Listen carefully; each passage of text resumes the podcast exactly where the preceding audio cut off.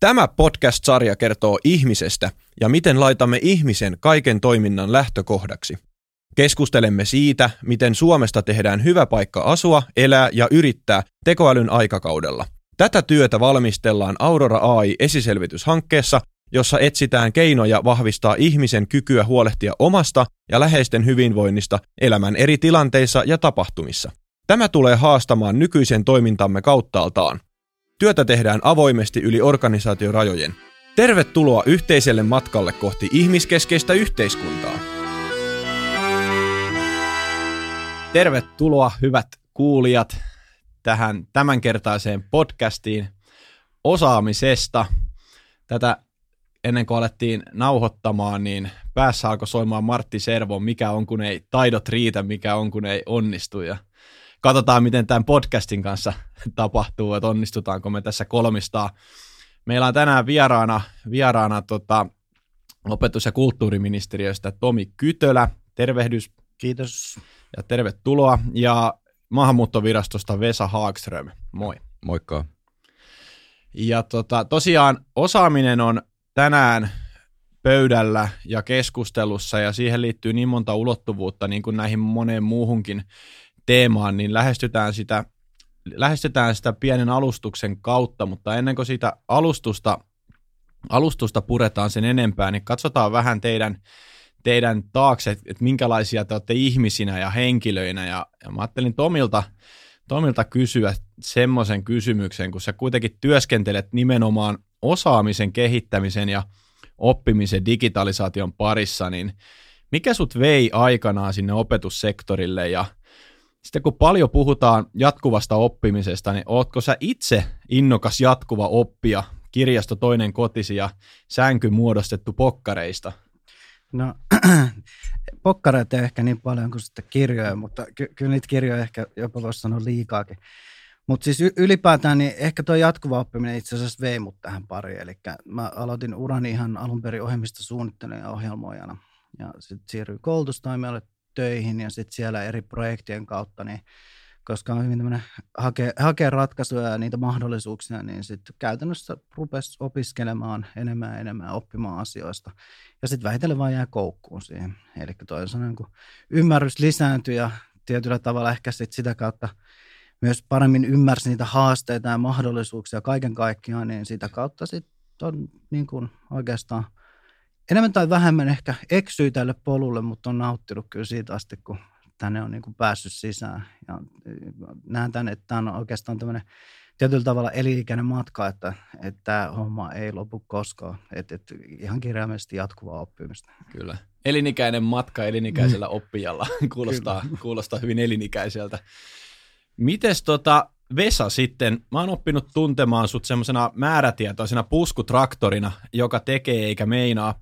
Esimerkiksi tämä Inland Studio, joka pyörii tällä hetkellä myös niin kuin Migrin puitteissa, sen tuotokset on tästä erittäin hyvä esimerkki. Tästä Inlandista päästään varmasti puhumaan tässä podcastissa hieman lisää, mutta kiinnostaisi tietää, että mistä tämä Traivisi oikein kumpuaa?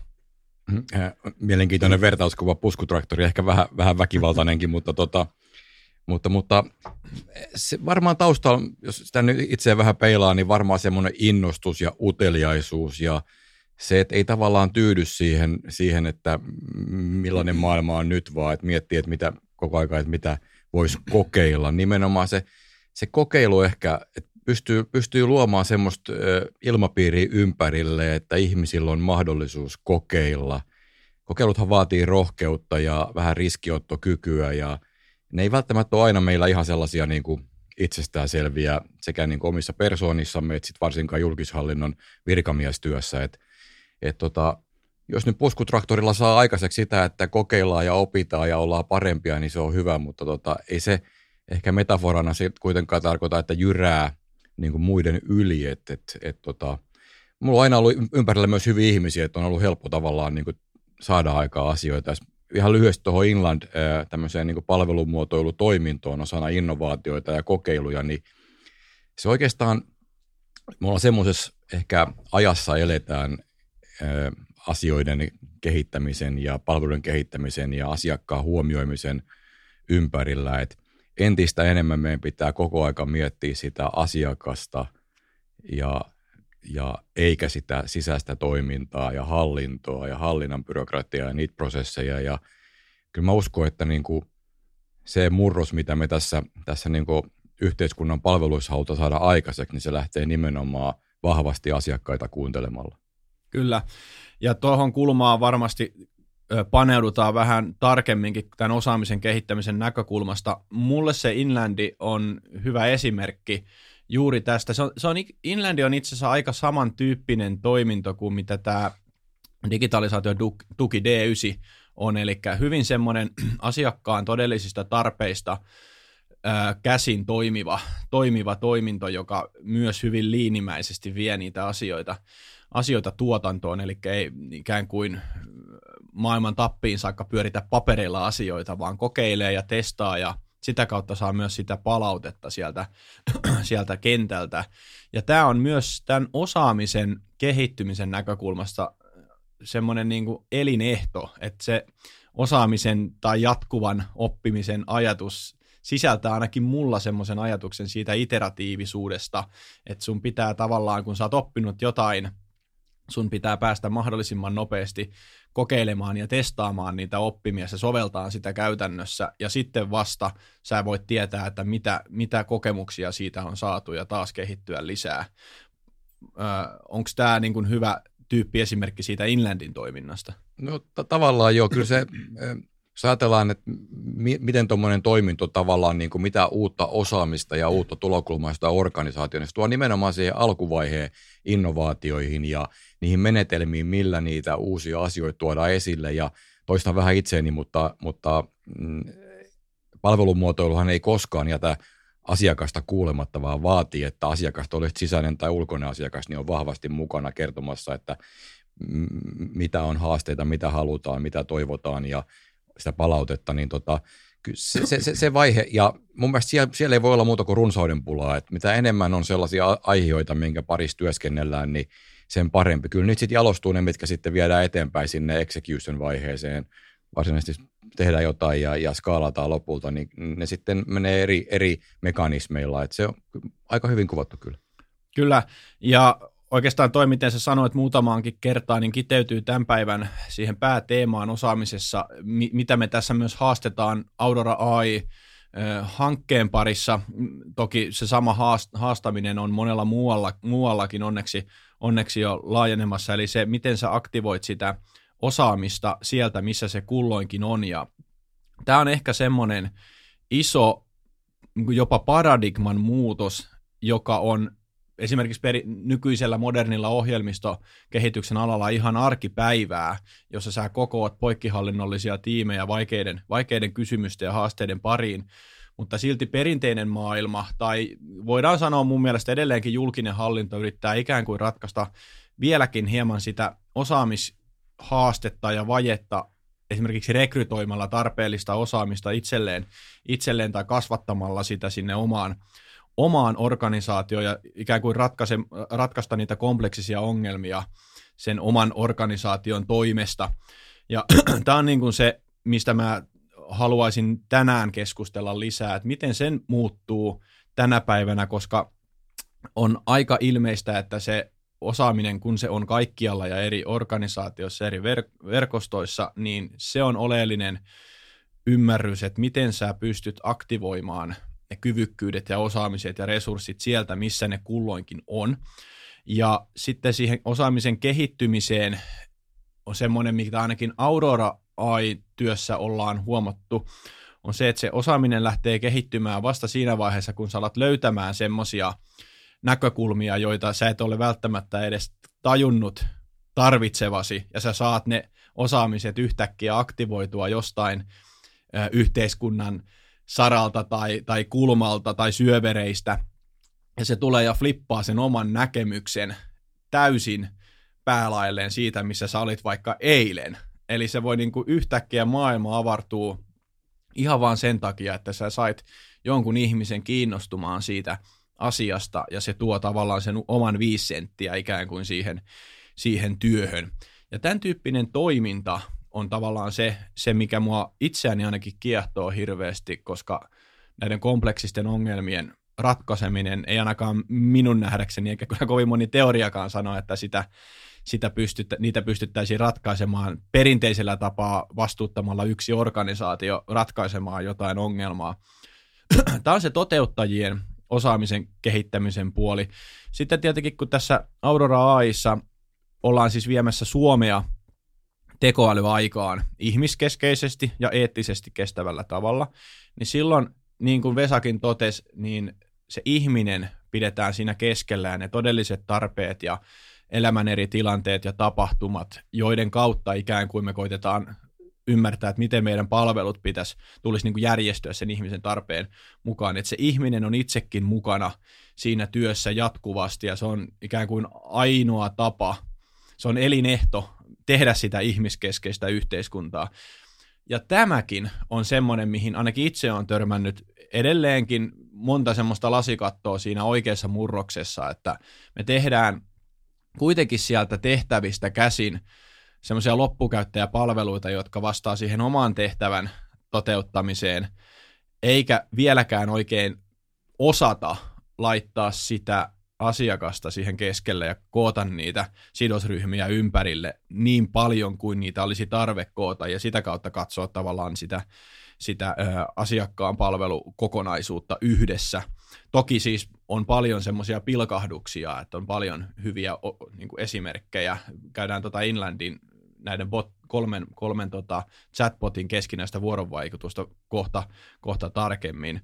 Niin tota, ja sitten ehkä viimeisenä tähän kansalaisiin liittyen, niin, niin se ei pelkästään, että meillä tekijöillä pitää osaaminen kehittyä, niin, niin kyllä meidän pitää myös jotenkin ymmärtää, että miten kansalaisten ja ihmisten osaaminen, ymmärrys kehittyy tässä samalla. Eli jos me olemme menossa kansakuntana kohti tekoälyaikaa, halusimme tai emme, niin mitä se tarkoittaa kansalaisen näkökulmasta, esimerkiksi kun vuorovaikutetaan älykkäiden sovellusten kanssa ja sovellu, sanot jollekin sovellukselle, että haluat rakentaa talon, talon tota, Länsi-Suomeen, niin mitä se tarkoittaa se asianhoito sen, sen tota, älykkään sovelluksen kanssa, että siellä ei olekaan ihmistä näin eteenpäin. Eli tähän tematiikkaan liittyy todella paljon erilaisia ulottuvuuksia, niin tota, käydään näitä läpi sitten tässä varsinaisessa kolmannessa osiossa, eli, eli teemojen kautta keskustelussa.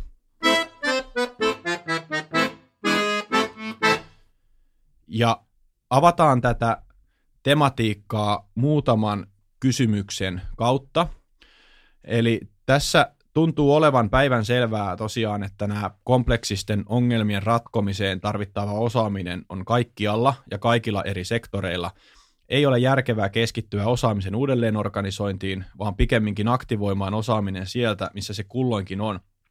Toki joitain täsmärekrytointeja voidaan tehdä, mutta perinteinen tapa rakentaa ikään kuin kaikki tarvittava osaaminen yhden organisaation sisään ei ole enää tätä päivää. Mitä mieltä te olette tästä muutoksesta ja mitä kokemuksia teillä itsellänne on osaamisen hyödyntämisestä verkostoissa? Esimerkiksi Tomi, jos haluaa aloittaa. Joo, tuo on itse asiassa ihan hyvä kysymys se on samalla aika laaja. Eli käytännössä jos ajattelee verkostoina yleensä, niin mielestäni tietyllä tavalla tuommoinen verkostomainen työskentelytapa on ollut aika pitkään olemassa, mutta ehkä se on nyt tullut vielä vahvemmin niin kuin näkyviä tietyllä tavalla ehkä just tämän kompleksisuuden kautta. Mutta sitten samaan aikaan siinä on tietty se, että se ei ole ihan helppo rakentaa semmoisia verkostoja, jotka sitten ehkä ratkaisee aina niitä ongelmia, mitä on käsillä. Ja tuo oli hyvä esimerkki, kun sä sanoit just, että, että kun saa se uuden näkökulman, niin siinä on tietyllä tavalla sen, niin kun, jos ajatellaan verkostoa sellaisena, joka kehittyy itse ja niin kun lähtee luomaan sitä niin kuin massaa periaatteessa, osaamismassaa sinne taustalle, niin siinä tulee silti se, että, että jos, no se on vähän eri asia, että jos sulla on niin kuin spesifinen kysymys, mihin haetaan vastauksia, tai sitten yleensä haetaan, että minkä tyyppisiä vastauksia voisi esimerkiksi olla johonkin kysymykseen, mm. niin te, siis sinänsä sama asia, mutta vähän, vähän eri vinkkelistä, niin se on ehkä se just, että miten saada varmistettua myös, että siellä on se riittävä osaaminen. Mm. Eli toisin sanoen sulle ei jää vaan tietyt näkökulmat sinne ja ne lähtee korostumaan. Ja se vaatii sellaista, niin kuin, ehkä mä hakisin, ehkä oikea sana tasapaino niin kuin näiden erilaisten toimintatapojen ja mallien välillä, että saadaan ne asiat vietyä niin kuin aidosti eteenpäin sellainen, että, että, että se mm. kokonaisuus on mahdollisimman hyvä. Ja missä otetaan, niin kuin, että jos otetaan vaikka yleensä kansalaiset, yksilöt huomioon, ihminen, niin se on laaja skaala. Ja siinä on vähän se, että, että mikä voi edustaa kaikkia mahdollisia eri kansalaisia yksilöitä. No ei, ei semmoista oikeastaan ole. Että sitten se on pikemminkin, että miten me saadaan, saadaan varmistettua, että me saadaan mahdollisimman laajasti näkyviin ne erilaiset tarpeet. Ja, ja siinä tulee se osaaminen on ihan niin kuin tietyllä tavalla päivän selvää, että sitä pitää olla. Ja sitä pitää olla niin kuin molemmilla puolilla. Ja myös niitä uusia osaamistarpeita siihen, mitä ne niin kuin kansalaiset itsessään tarvitsee, että kun lähdetään luomaan uusia, uusia ratkaisuja u- uuden teknologian päälle ja tietyllä tavalla muutetaan sitä vanhaa niin kuin toimintatapaa ja toimintakulttuuria, niin se vaatii sitten myös sitä, että ne ihmiset ei ainoastaan osaa käyttää, mutta myös ymmärtää sitä, hmm. että mitä se merkitsee ja miten tämä muuttuu ja niin poispäin. Et, et tää on, tästä, tästä voisi puhua aika pitkäänkin, hmm. mutta y- y- yritetään pitää jotenkin tiivinä. Mutta tämä on tosissaan hyvin, hyvin kompleksinen aihekin siinä mielessä, että se riippuu hirveän vahvasti myös siitä, että mikä on se tavoite itsessään. Mm. Ja se osaaminen tulee yleisessä suhteessa siihen tavoitteeseen. Kyllä. Ja toi on mielenkiintoinen, kun muutaman kerran totesit, että niin kun riittävän hyvin pitää selvittää, niin tässä työssä, varsinkin täällä yhteiskunnallisissa asioissa, niin se riittämättömyyden tunne tulee aina – et, et, en muista keissiä, missä, kovin montaa keissiä, missä tulisi semmoinen, että nyt on ikään kuin kaikki selvitetty. Että se, semmoinen tota, riittämättömyys on niinku vakio, jolloin sun pitää niinku ymmärtää, että milloin sä oot mennyt riittävän, riittävän hyvä ymmärrys tehdä joku asia, koska se on niinku fakta, että kun sä kurkkaat aina uuden nurkan taakse, niin aina sieltä tulee jotain, mikä kasvattaa sun osaamista, mutta kannattaako niinku enää priorisoida sitä tutkimista, kun pitäisi päästä oikeasti niinku tuotantoon ja eteenpäin? No toi on ehkä sen tasapainon hakemista. Että siinä tulee sitten se vaikutusten arviointi kanssa. Eli toisin sanoen, mitä isompaa muutosta tehdään, se suuremmat ne vaikutukset on. Ja sitten jotkut, tietyllä tavalla siinä tulee aika myös mukaan useassakin Kyllä. mielessä. Mutta sitten sinänsä se aikajänne kanssa, että millä aikajänteellä ne vaikutukset esimerkiksi näkyy. Ja, ja se on sitten niin sen kokonaisuuden arvioimista. Ja tämä ei tarkoita sitä, etteikö niin kuin pidä tehdä ja lähteä tekemään ja kokeilla pienesti – se, se, se ei missään nimessä tarkoita sitä. Mm. Mutta lähinnä se vaatii just semmoista niin kuin, tietyllä tavalla vaatii myös struktuuria ja sitten se vaatii semmoista positiivista, kaoottista dynaamisuutta, jota kautta tulee niin kuin se uudistuu ja tietyllä tavalla saadaan sitä uutta sisään kanssa. Kyllä. Ja, ja sen tasa, tasapaino ehkä hakisin. Mm. Kyllä. Miten tasapainoisesti Vesa ajattelee tätä mm. kysymystä no, Migrin päästä? No itse asiassa toi niin kuin lähtökohta. Mun mielestä suomalainen, suomalaisessa DNAssa on ehkä, niin kuin me kaikki tiedetään, niin aika syvällä se, että ei pyydetä apua, että ratkaistaan itse asioita. Ja kyllä se näkyy niin kuin, meidän pitäisi entistä paljon enemmän varastaa muiden hyviä ideoita, tehdä niistä vielä parempia ja oikasta niissä niin kuin oppimispoluissa, eikä, eikä rakentaa kaikkia enää uudestaan. Ja mä luulen, että se on niin kuin, verkostomainen oppiminen, niin kyllä se on niin lisääntymään päin, mutta edelleen meillä on paljon tekemistä siinä kyllä, että ollaan niin kuin, sitä tasapainoa, mitä tuossa oli terminä, niin ollaan tasapainoisesti niin oikealla tasolla. Se haaste varmaan niin verkostoissa on, että verkostossa on aina, aina niin kuin ihmisiä tai organisaatioita, missä maturiteettitaso on eri tasolla ja jos olet verkostossa aina antavana osapuolella, niin toki motivaatio voi olla toisenlainen kuin se, että oot sekä että antavana ja saavana osapuolella. Tämä on ehkä verkostojen semmoinen yksi niin kuin haaste, mutta mutta tota, sitten toisaalta, niin kuin, jos ajatellaan tuommoista niin osaamisen hyödyntämistä ja kokemusten hyödyntämistä verkostoissa, niin se, mulle, mulle se näyttäytyy niin kuin hyvin paljon tämmöisenä mm, yhden suhde yhteen tyyppisenä toimintana, eli on innostuneita aktiivisia organisaatioita, mitkä selvittelee asioita ja on yhteydessä ja hakee niitä parhaita käytäntöjä, oppeja ja muita vastaavia ja tota, on yhteydessä ja käydään kahdenvälistä keskustelua. Että kyllä se, siinä hukataan vähän resursseja, että sitten se osaaminen siirtyy niin kuin kahden organisaation välillä ja, tai muutaman ihmisen välillä ja se voisi tehdä mm. paljon laajemminkin. Yksi semmoinen tietysti arkipäivän haaste meillä kaikilla on tuommoiseen verkostomaiseen työskentelyyn, että meidän kalenterit on täynnä kaiken näköistä tarpeetonta, että tota, semmoinen oman työn priorisointi ja niin organisaation, että organisaatiot ymmärtäisi, mikä on arvokasta, nyt ja tulevaisuudessa työn kohdentaminen oikeisiin asioihin, niin sen eteen pitäisi myöskin tehdä paljon. Eli DNA muuttaa vaan meiltä kaikilta, olla amerikkalaisia kaikki ja, tota, ja tota, tehdä vähän eri asioita, niin sillähän se hoituu. Kyllä. Mutta oli hyvä, millä sä aloitit itse asiassa, kun sä totesit tästä suomalaisten periluonteesta ja tästä DNAsta, niin, niin tota, onko se sitten tavallaan se meidän synti, että kun tittelinä on erityisasiantuntija ja sitten siinä edessä on jonkun tietyn asian erityisasiantuntija, niin ethän sä nyt voisi sitten erityisasiantuntijana apua hakea muualta, vaan sun pitää itse pystyttää hoitamaan pedantisti ja, ja tota, jos et mitään muuta, niin sit sä ostat sen konsultointituen siihen vähintään ja, ja tota, sitä kautta sä niin lähdet purkaan sitä. Eli tavallaan se, ää, ei, ei uskalleta näyttää sitä myös sitä ri, omaa riittämättömyyden, ri, riittämättömyyttään siinä omassa asiantuntijatyössään. Mä, tein, mä vähän haastaisin ehkä tota. mun, mun mielestä kysymys on ennen kaikkea siitä ajasta. Et, et se on valitettava fakta on se, että et, et aika paljon on, että joka päivä lisä, sisältyy jonkinnäköistä priorisointia, että mihin, mihin se aika oikeasti riittää ja mitä kykenee tekemään siinä ajassa.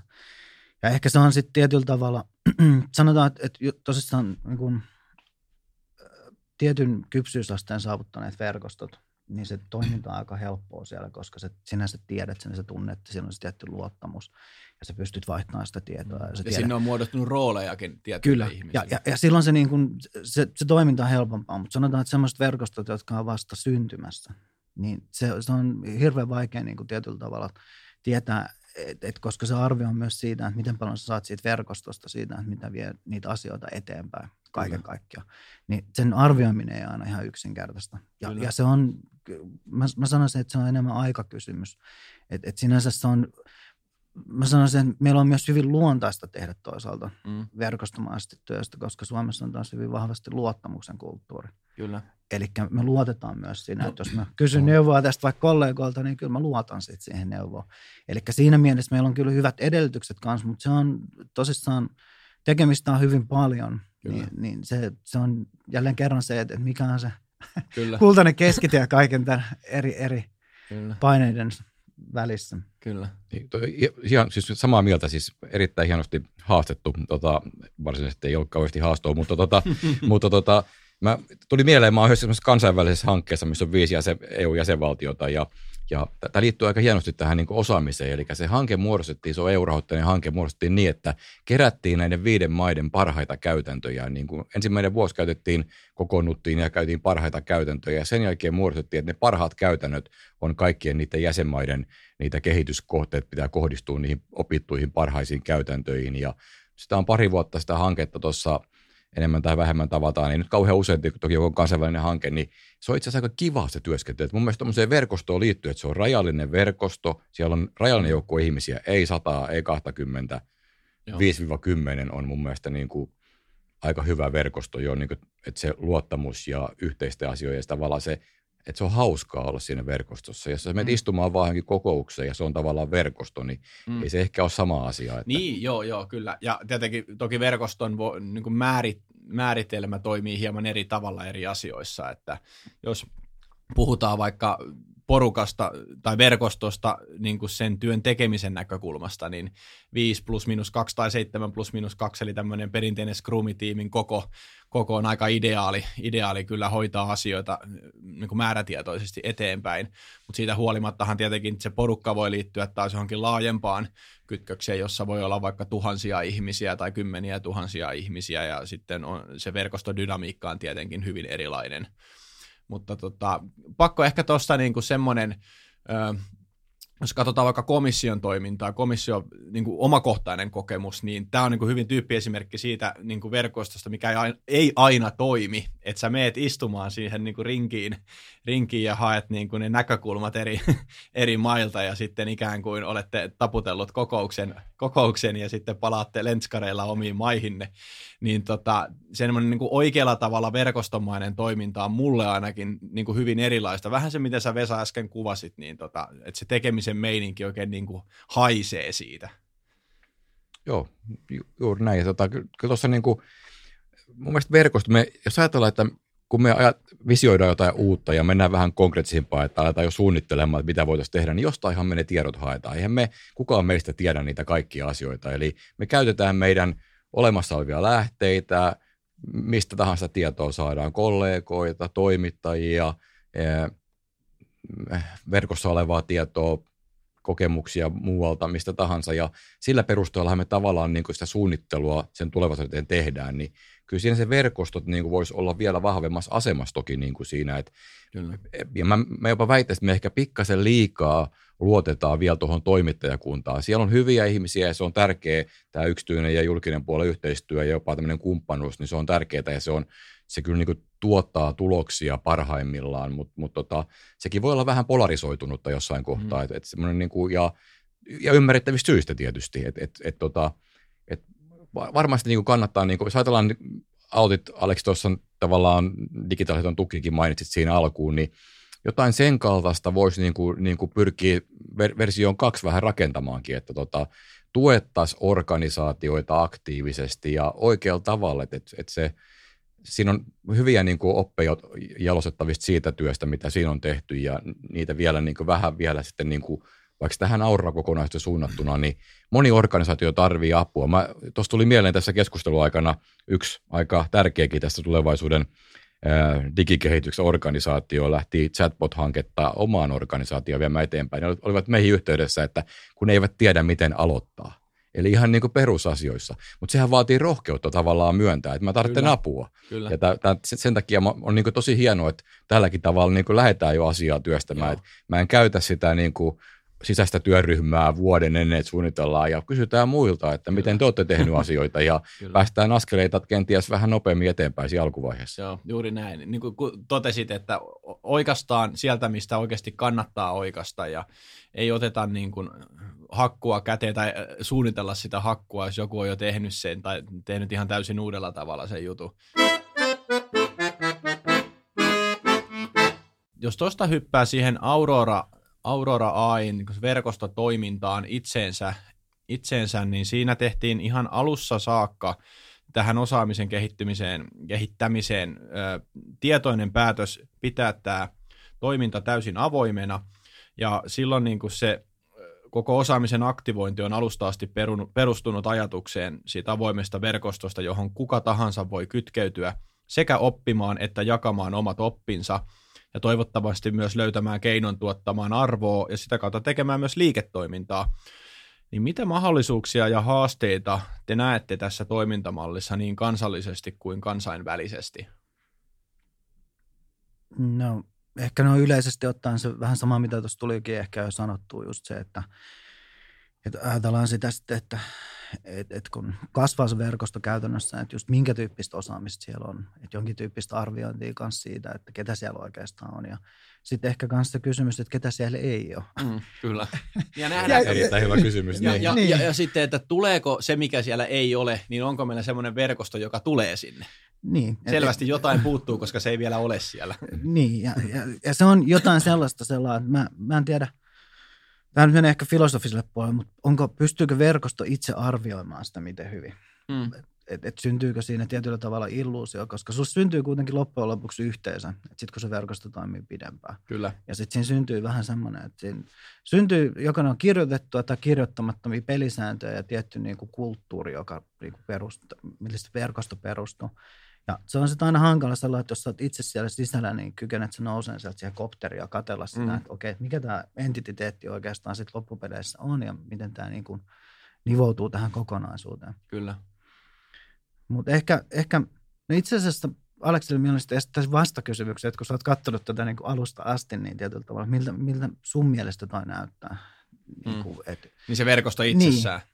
No se on hirveän hyvä kysymys ja vaikea kysymys. Siis meillähän on käytännössä, verkosto tarkoittaa suomeksi niin kuin Slack-ympäristöä, johon kuka tahansa saa kutsun. Ja sitten meillä on viikkopalaverit Skypellä, johon kuka tahansa voi liittyä. Ja sitten on Tech Weeklyt, jotka nekin on avoimia, kuka tahansa voi niihin liittyä ja oppia ja kuulla, että miten, mitä asioita menee. Ja, ja jos siellä nyt siellä Slackissa on nyt lukumäärällisesti tätä puhetta puhuessa vähän yli 250 henkilöä tai tahoa, semmoista niin kuin instanssia. Eihän me tiedetä, kuinka monta luonnollista henkilöä oikeasti siellä takana on. Ja sitten tota, viiklyihin tai noihin tätä Skype-viikkopalvereihin osallistuu ehkä, mitä mä sanoisin, 20 40 henkilöä per viikko, niin tota, kyllä siellä niin kuin näkee sen perusrungon, joka, joka osallistuu niistä työpaketeista tähän, ja sitten siellä on vähän semmoisia uteliaita seuraajia, mutta niin kuin siinä, siinä tota verkostossa, niin kuin vaikka Facebookissa tai missä tahansa pätee ne samat suhteet, suhteet että vain muutama prosentti on todella aktiivinen, sitten tota, sen ympärillä on semmoisia uteliaita, jotka saattaa vähän kommentoida tai peukuttaa asioita, ja loput on passiivisia tai, tai ei välttämättä tyyliin ovat käyneet vaan niin kuin aktivoimassa tilinsä ja koskaan muuten ei näy siellä paikalla. Ja tota, sen, tämä on niin kuin se aktiivisuusnäkökulma, mutta sitten se, että minkälaista osaamista siellä on, niin kuin sä totesit, niin ei, ei ole mitään hajua. Siis ei oikeasti 250 ihmistä, ei mulla ole mitään dashboardia, ei mulla ole mitään näkemystä siitä, että, että täällä on nyt tämmöistä ja tämmöistä, kun mulla on nyt jonkinmoinen haju omassa päässä, mutta ei me sitä tietoisesti olla träkätty.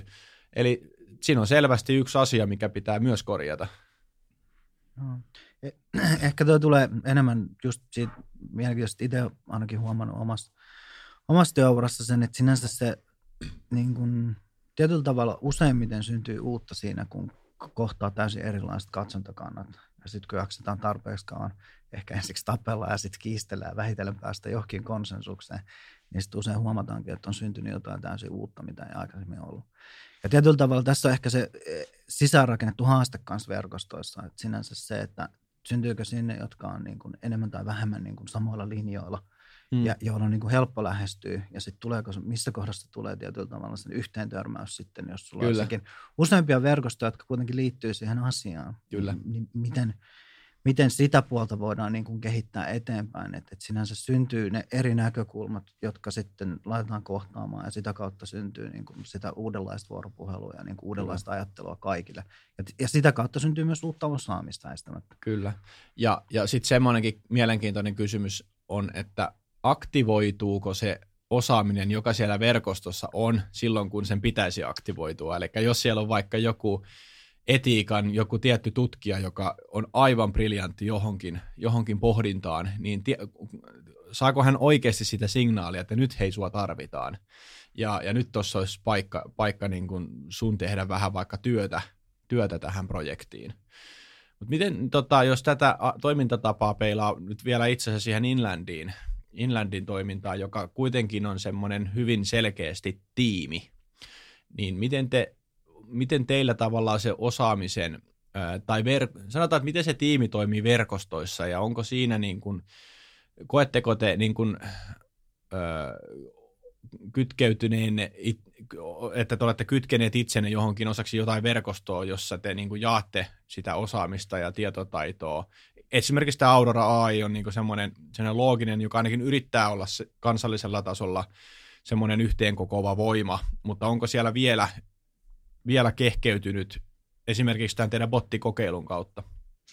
Joo, tota, ky- siis tä- tämmöinen toiminto, tavallaan lähtee palvelumuotoon lähtökohdasta ja mun mielestä niin niillä ihmisillä, ketkä siinä työssä on mukana, niin ne, niillä on jotenkin sisäänrakennettuna tarve jakaa asioitaan ja, ja, tai oppejaan ja kokemuksia ja mitä tehdään ja mitä on tehty ja ovat ylpeitä siis siitä työstä ja ylpeitä, että saavat jakaa sitä. Ja se on ehkä yksi semmoinen niin hyvä, se ei välttämättä aina niin organisaation muut kehitysihmiset, mitkä tekee vähän ehkä perinteisempääkin kehitystä tai sitten siellä vahvasti siellä toiminnon sisällä sitä kehittämistä, niin ei ole semmoista tietysti rajapintaakaan eikä tarvettakaan jakaa semmoista niin spesifimpää asiaa, mutta kyllä he on ainakin, mitä meillä, meillä tiimi, Inland tiimi, niin vahvasti jakavat sekä akateemisessa maailmassa että muuten tarpeen tullen. Ei edelleenkin taas, että jaetaanko oikeissa verkostoissa ja mitä on ne oikeat verkostot, missä kuuluisi kulloinkin jakaa, niin se on hyvä kysymys.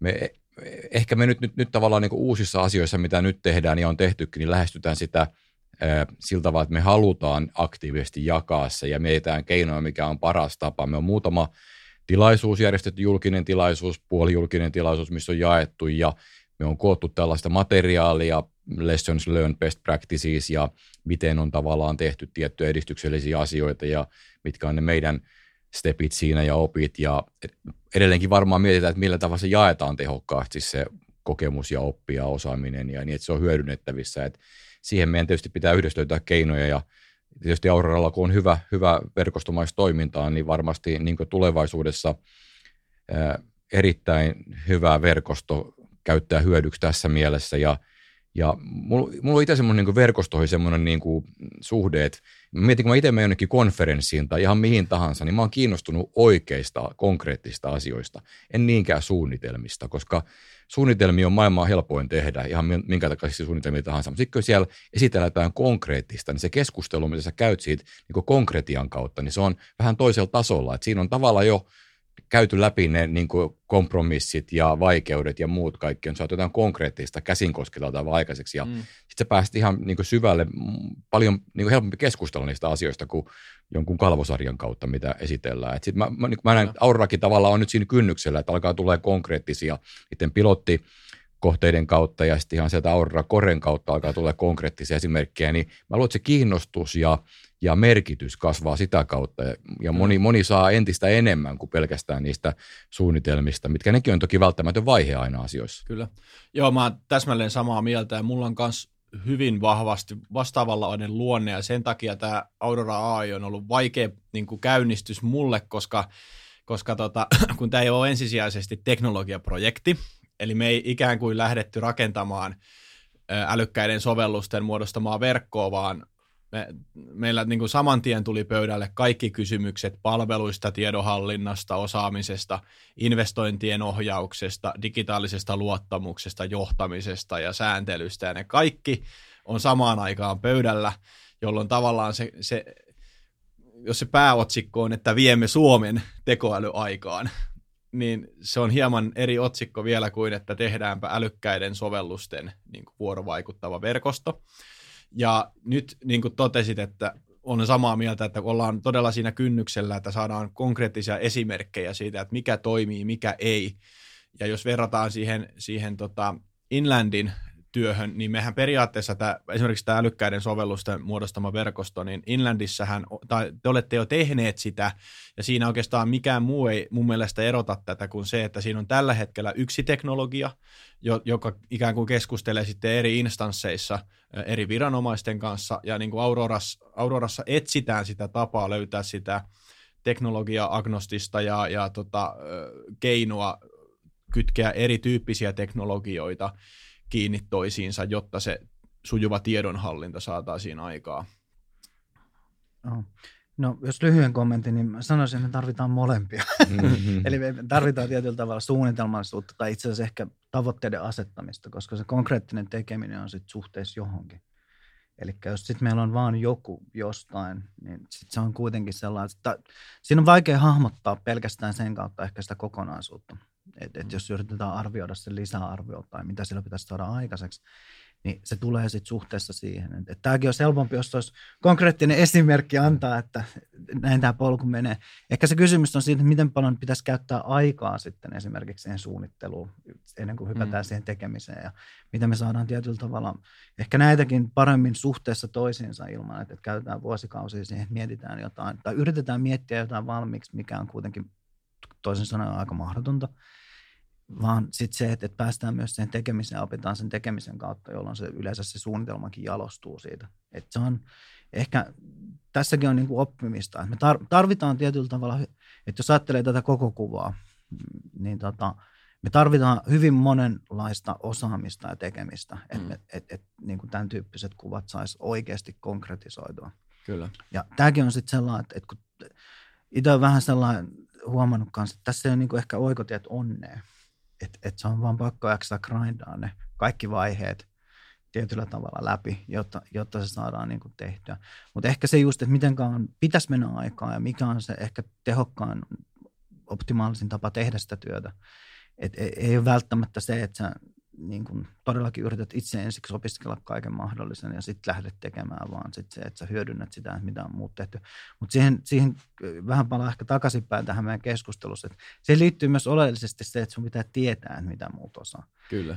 Et, et, ennen, ennen sitä tietoa, niin ennen kuin sä tunnet oikeastaan sen, niin se on aika mahdoton tehtävä koska sitten sit se on vähän niin kuin, että sä voittaisit lotossa, että Kyllä. satuinpa törmäämään oikeaan ihmiseen oikeaan aikaan, joka osasi juuri vastata tähän kysymykseen. Sehän sopii teille lottokansalle.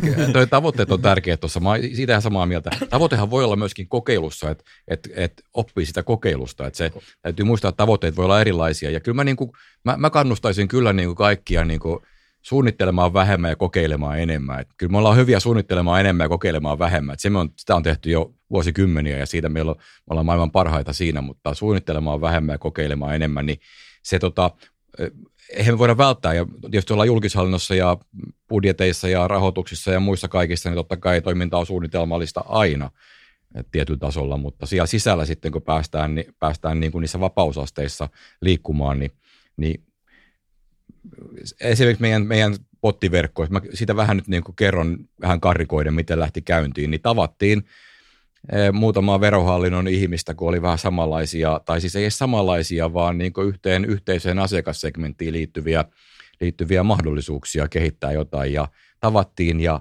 lähdettiin tekemään, eikä suunnittelemaan. Se toki on hyvin poikkeuksellista ja se ei tapahdu kovinkaan montaa kertaa ihmiselämässä, että niin tapahtuu, mutta tota, mielenkiintoinen. Silloin pystytään puristamaan niitä kokeiluja aikajänteitä aika pieniksi ja oppimaan nopeammin ja, ja sitten tekemään niitä tarkentavia. Mun mielestä suunnittelu on tärkeää, että silloin tehdään vähän laadukkaampi, kun tähdätään niin skaalaamaan niitä oppeja niin isompaan kuvaan, kuvaan, niin silloin toki me ollaan eri tilanteessa, mutta, mutta liian paljon me tehdään vielä liian pitkiä isoja hankkeita ja tota, maailma muuttuu niin nopeasti matkalla, että siinä kyllä hukataan sekä intohimoa että resursseja. Kyllä. Ja mitäs teillä nyt on kasassa? Kasassa missä mielessä? Te, siitä matkalta, että te aloitte kokeilemaan, niin mihin Aha. se kokeilu on nyt ikään kuin, mikä se tämänhetkinen tilanne on? Hmm. No Veron ja PRHn kanssa on saatu aikaiseksi tietysti multibot-kokeilu, mikä toimii tuotannossa.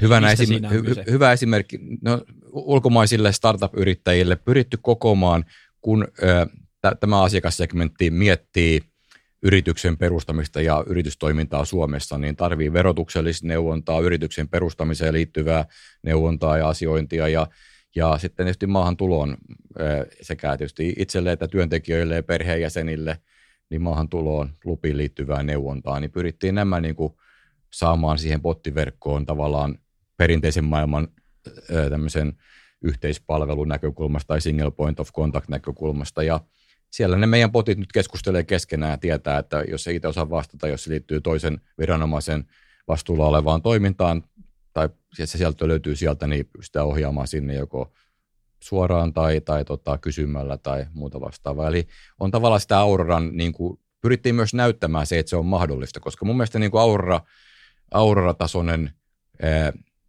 koko ei pelkästään julkisten palveluiden, vaan julkisten yksityisen palveluiden yhdistelmän tavallaan se transformaatio ja murros, niin, niin tota, se vaatii tietysti, että syntyy sitä uskoa, että se on mahdollista. Vaikka niin kuin Alex sanoit, että niin kuin teknologia eh, riippumattomasti vielä, mitä meillä ei ole tuossa ollut tarve edes tavallaan niin kokeilla, niin tota, se on tietysti vielä niin teknologinen askel siinä, mutta, mutta se usko syntyy siitä, että joku on mahdollista. Että se ei ole vain paperilla tai tai unelmissa, vaan että konkreettisesti näin tapahtuu. Ja silloin me päästään taas niin kuin siinä, ihminen on kuitenkin semmoinen niin kuin tavallaan ne, ketkä suunnittelee, päättää, miettii asioita, niin kun näkee, että joku on mahdollista, niin se kuitenkin niin kuin luo sellaisen toisenlaisen ilmapiirin siihen jatkoon. Kyllä. It's impossible until it's done. Kyllä. Tästä saadaankin sopiva silta sitten tekemisen kautta neljänteen eli viimeiseen osi- toiseksi viimeiseen osioon, eli Aurora-verkosto kysyy. Ja meillä on siis Aurora-verkoston verkostolta kysytty, kysytty etukäteen kysymyksiä.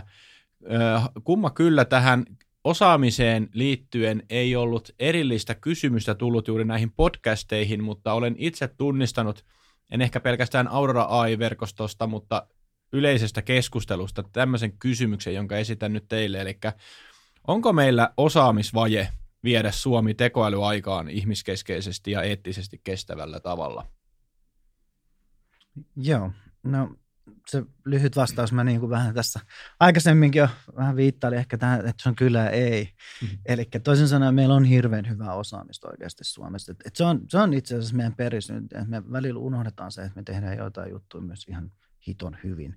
Ja se, se mun mielestä pitäisi joskus sanoa, että me ollaan ehkä vähän, vähän siinä heikkoja vieläkin, että me sanotetaan aina se, että, että ollaan vähän niin kuin, vähän muita jäljessä tai jotain muuta, mutta ihan oikeasti me ollaan joissain jutuissa ihan kyllä siellä kärkikahinoissa.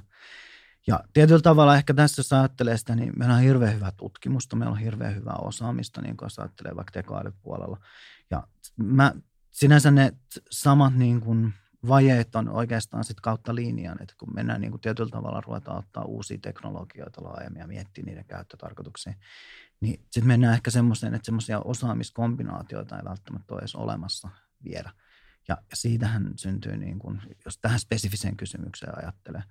Mutta sitten tämä niin kuin laajemmin, jos ottaa tosissaan se, niin kuin puhuttiin kansalaisten osaamisesta ja ihan siitä perustason osaamisesta, että pysyy osallisena tämmöisessä uudessa yhteiskunnassa ja niin poispäin, niin totta kai se vaatii sitten työtä.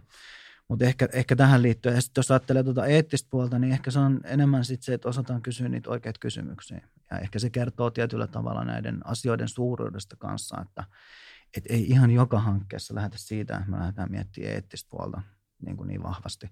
Niin tämä ehkä kertoo tästä murroksen suuruudesta, että minkä äärellä ollaan. Että et mietitään hyvin perustavanlaatuisia kysymyksiä tietyllä tavalla, että mitä ne muutokset mahdollisesti on ja mitä ne vaikutukset on.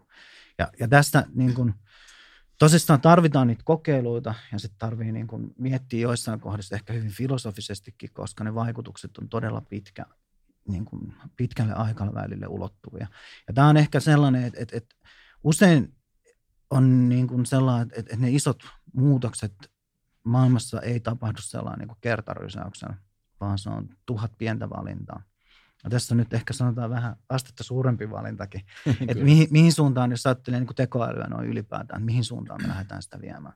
Mun mielestä meillä on kyllä siihenkin hyviä pohjia, ihan niin kuin jos ajattelee Suomea yhteiskuntana ja siitä, että minkälainen arvomaailma ja niin kuin eettinen pohja meillä täällä on, niin musta must se antaa meille vakaan pohja. Mutta sitten se tarkoittaa käytännössä sitä kanssa, että täytyy ihan konkreettisesti miettiä, mitä se tarkoittaa niin kuin tässä isossa mittakaavassa, että kun tekoäly rupeaa tulee vahvemmin ja vahvemmin sitten Kyllä. eri sovelluksia. Eli uskoa löytyy. Entäs Vesa? Niin, kyllähän varmaan tekoälyaikaa viemisessä on niin sisäänrakennettuna osaamisvajetta, koska puhutaan niin isoista asioista ja niin, niin uudesta tavallaan niin kuin, uudesta aikakaudesta, niin ei, ei semmoista osaamista ole kenelläkään, mitä mitä, mitä niin kuin ideaalitilanteessa vaadittaisiin tekoälyaikaa viemiseen, mutta siitä huolimatta mä en näkisi, että se osaamisvaihe ole mitenkään este siihen, vaan se on enemmän niin kuin sen ajan henki, että se, se kuuluu osana uusiin asioihin aina, että uusista asioista ei vielä kaikkea tiedetä ja, ja tärkeintä niin tekoälyaikaan menemisessä on se, että me ei, ei, niin kuin anneta sellaisten ajatusten saada valtaa, että ihminen ei olisi kontrollissa, vaan että ihminen on kontrollissa. Tekoäly on terminäkin vähän huono, se on ehkä niin kuin niin kuin ajatellaan niin kuin artificial intelligence, augmented intelligence on niin kuin parempi termi, että se auttaa ihmistä olemaan parempi. Oli ihminen sitten palvelun tuottajan roolissa tai asiakkaana ja, ja tota, kyllä mä niin kuin sanoisin, että me ei vielä edes tiedetä, mitä, mitä kaikkea tuolla rintamalla on mahdollista tehdä ja mitä myöskin tulee niitä, niitä riskejä ja uhkia ja, ja hankalia tilanteita. Että ne tulee, tulee sitten meille, meille eteen, kun me edetään tällä, tällä linjalla kohti tekoälyaikaa ja Yhtenä esimerkkinä voisi sanoa, että kyllä me tuossa jo pikkasen mietittiin, että kun me tietysti nyt niin tehdään niin kuin asiakastutkimusta niin kuin vaikka chatbottien kanssa ja vaikka tuommoisissa ihmiskeskeisissä elämäntapahtumapalveluissa, niin entäkö siellä ei olekaan ihmistä, vaan siellä on asiakkaan botti, mikä, mikä keskustelee meidän bottien kanssa. Ja hmm. mä oon vaan antanut luvan sille, mä oon asiakas, mä oon antanut mun omalle virtuaalassistentille luvan hoitaa mun asioita ja käyttää mun tietoja, niin Kyllä miten me tehdään asiakastutkimusta bottien, bottiasiakkaalla ja muuta vastaavaa. Tietysti niin kuin, että siellä on paljon asioita, mitä me ei, me ei ole vielä työpöydällä, mutta Kyllä. toki niin kuin, varmasti tulossa ja paljon, mitä ei tiedetäkään vielä. Mutta mut sinne pitää mennä, se on Kyllä. ihan selvä asia. Kuulostaa hyvältä, eli kovaa vauhtia eteenpäin ja siitä mennäänkin tähän viimeiseen osioon, eli lupaus Aurora AI-työlle. Eli mitä te lupaatte omissa tonteissanne? Kaikkihan voi, voi tota, vaikuttaa erityisesti siihen omaan, omaan tekemiseensä ja päätöksiin ja, ja tota, puheenvuoroihin ja linjauksiin ja muihin. Niin tota, miten te ajattelitte viedä Suomea kohti tekoälyaikaa? Vai jos vaikka Vesa aloittaa? No ainakin siis tietysti kun paljon kansainvälistäkin kontaktointi on ja, ja käyn puhumassakin ihan kansainvälisesti, niin toki siis – sillä rakennetaan sitä tekoa, Suomi-tekoäly mielikuvaa myöskin, että me ollaan niin kuin kollega sanoi, niin me ollaan vähän ehkä liian vaatimattomia monissa tilanteissa ja voitaisiin olla paljon ylpeämpiäkin monista asioista. Ja toki niin kuin sitä kautta ja ihan niin kuin mistä tahansa niin, kuin, niin on ylpeä siitä, mitä tehdään ja, ja mihin pyritään, pyritään pääsemään, niin se on semmoinen e, aika, aika tärkeäkin asia. asia tota, se, että itse uskoo asioihin, niin silloin ainoastaan voit vakuuttaa muita ihmisiä ympärillä. Jos sä et itse usko, niin aika vaikea vakuuttaa tai pitää olla aika hyvä puhuja ja ilmeetön. Mutta tota, auratyölle kaiken kaikkiaan, niin kyllä Mikri on aina niin kuin se, että on jotain asioita tehty tietysti vähän etukenossa, niin, niin tota, pyritään jakamaan niitä asioita. Nyt tehdään suomenkielistä puhekokeilua ja sekin on, niin kuin, sitä on kaikkien turha tehdä. Jos me tehdään sellainen, niin jaetaan siitäkin kokemukset kaikille ja, ja ollaan aina valmiit niin kuin, liittymään johonkin teknologiakokeiluun, jos, jos sellainen on mahdollista ja, ja, ja sitä kautta luomaan sille Aurora kokonaisuudelle niitä, niitä kokemuksia niin kuin meidän toiminnan kautta. Kuulostaa hienolta. Entäs Tomi? Joo, no tuosta tuli ihan tuommoista konkreettista. Mä itse olin tämmöisellä abstraktimmalla tasolla. Sitäkin tarvitaan. niin, niin et, et, ehkä, ehkä jos yli, ylipäätään ajattelee, niin kyllähän se, jos ajattelee niin kuin tämän meidän tontin näkökulmasta, niin kyllähän se on ennen kaikkea, että pyritään varmistamaan se, että meillä kaikilla on sitä osaamista ja kyvykkyyttä niin kuin siirtyä tähän aikaan ja tietyllä tavalla toimii ja että niin kuin ymmärtää ja hyödyntää ja tietyllä tavalla tuottaa myös tietoa, niin kuin mitä esimerkiksi tekoäly vaatii ennen kaikkea hyvin paljon tietoa. Ja, ja se on ehkä just semmoista niin kuin, tietyllä tavalla ke, kestäviä ratkaisuja kanssa. Eli toisin sanoen se, tästä tulee helposti se, että kun tiivistetään, niin kestävä ratkaisu ei tarkoita sitä, että kokeiltaisiin. Varmistan sen nyt tässä, tämäkin välillä ymmärretään vähän väärin. että se kestävä ratkaisu yleensä itse asiassa tarvitsee myös hirveän paljon sitä kokeilua, koska mm, sitä kautta kyllä. löytyy se, mikä ihan oikeasti toimii. Kyllä. Ja, ja tietyllä tavalla, ehkä se on, todellakin, ja sitten se ihmiskeskeisesti, että et ehkä aikaisemmin käytettiin sanaa asiakaslähtöisesti, nyt mm. käytetään ihmiskeskeisesti, joka mun mielestä nyt ehkä kuvaa sitä, että et, et me kuitenkin siinä toiminnan ytimessä on, on me kaikki itse asiassa, mm. että lasken, lasken itsenikin ihmiseksi. Kyllä. niin, jopa, jopa me virkamiehet olemme ihmisiä. Ainakin joskus. Kyllä, kyllä. Et, e, e, ehkä se lupaus on tosissaan sitä, että, että pyritään hyödyntää sitä osaamista meillä on, kehittää sitä eteenpäin ja niin kuin mahdollistaa varmistaa se, että, että on niin kuin kaikille meille mahdollista, että tehdään semmoisia meidän, meidän niin kuin, löydetään se meidän näkökulma ja tehdään meidän näkökulmasta hyviä ratkaisuja. Kyllä, eli meidän kaikkien osaamisesta huolehtiminen, sekin kuulostaa erinomaisen hienolta. Hei, meidän podcast on tällä erää taputeltu. Vesa Haagström, Tomi Kytölä, suur kiitos tästä podcastista teille molemmille. Kiitos. kiitos. Kuuntele podcast-sarja ja liity mukaan Aurora AI-verkostoon sivulla vm.fi kautta Aurora AI. Ja osallistu keskusteluun sosiaalisessa mediassa hashtagillä Aurora AI. Jatketaan matkaa yhdessä kohti ihmiskeskeistä yhteiskuntaa.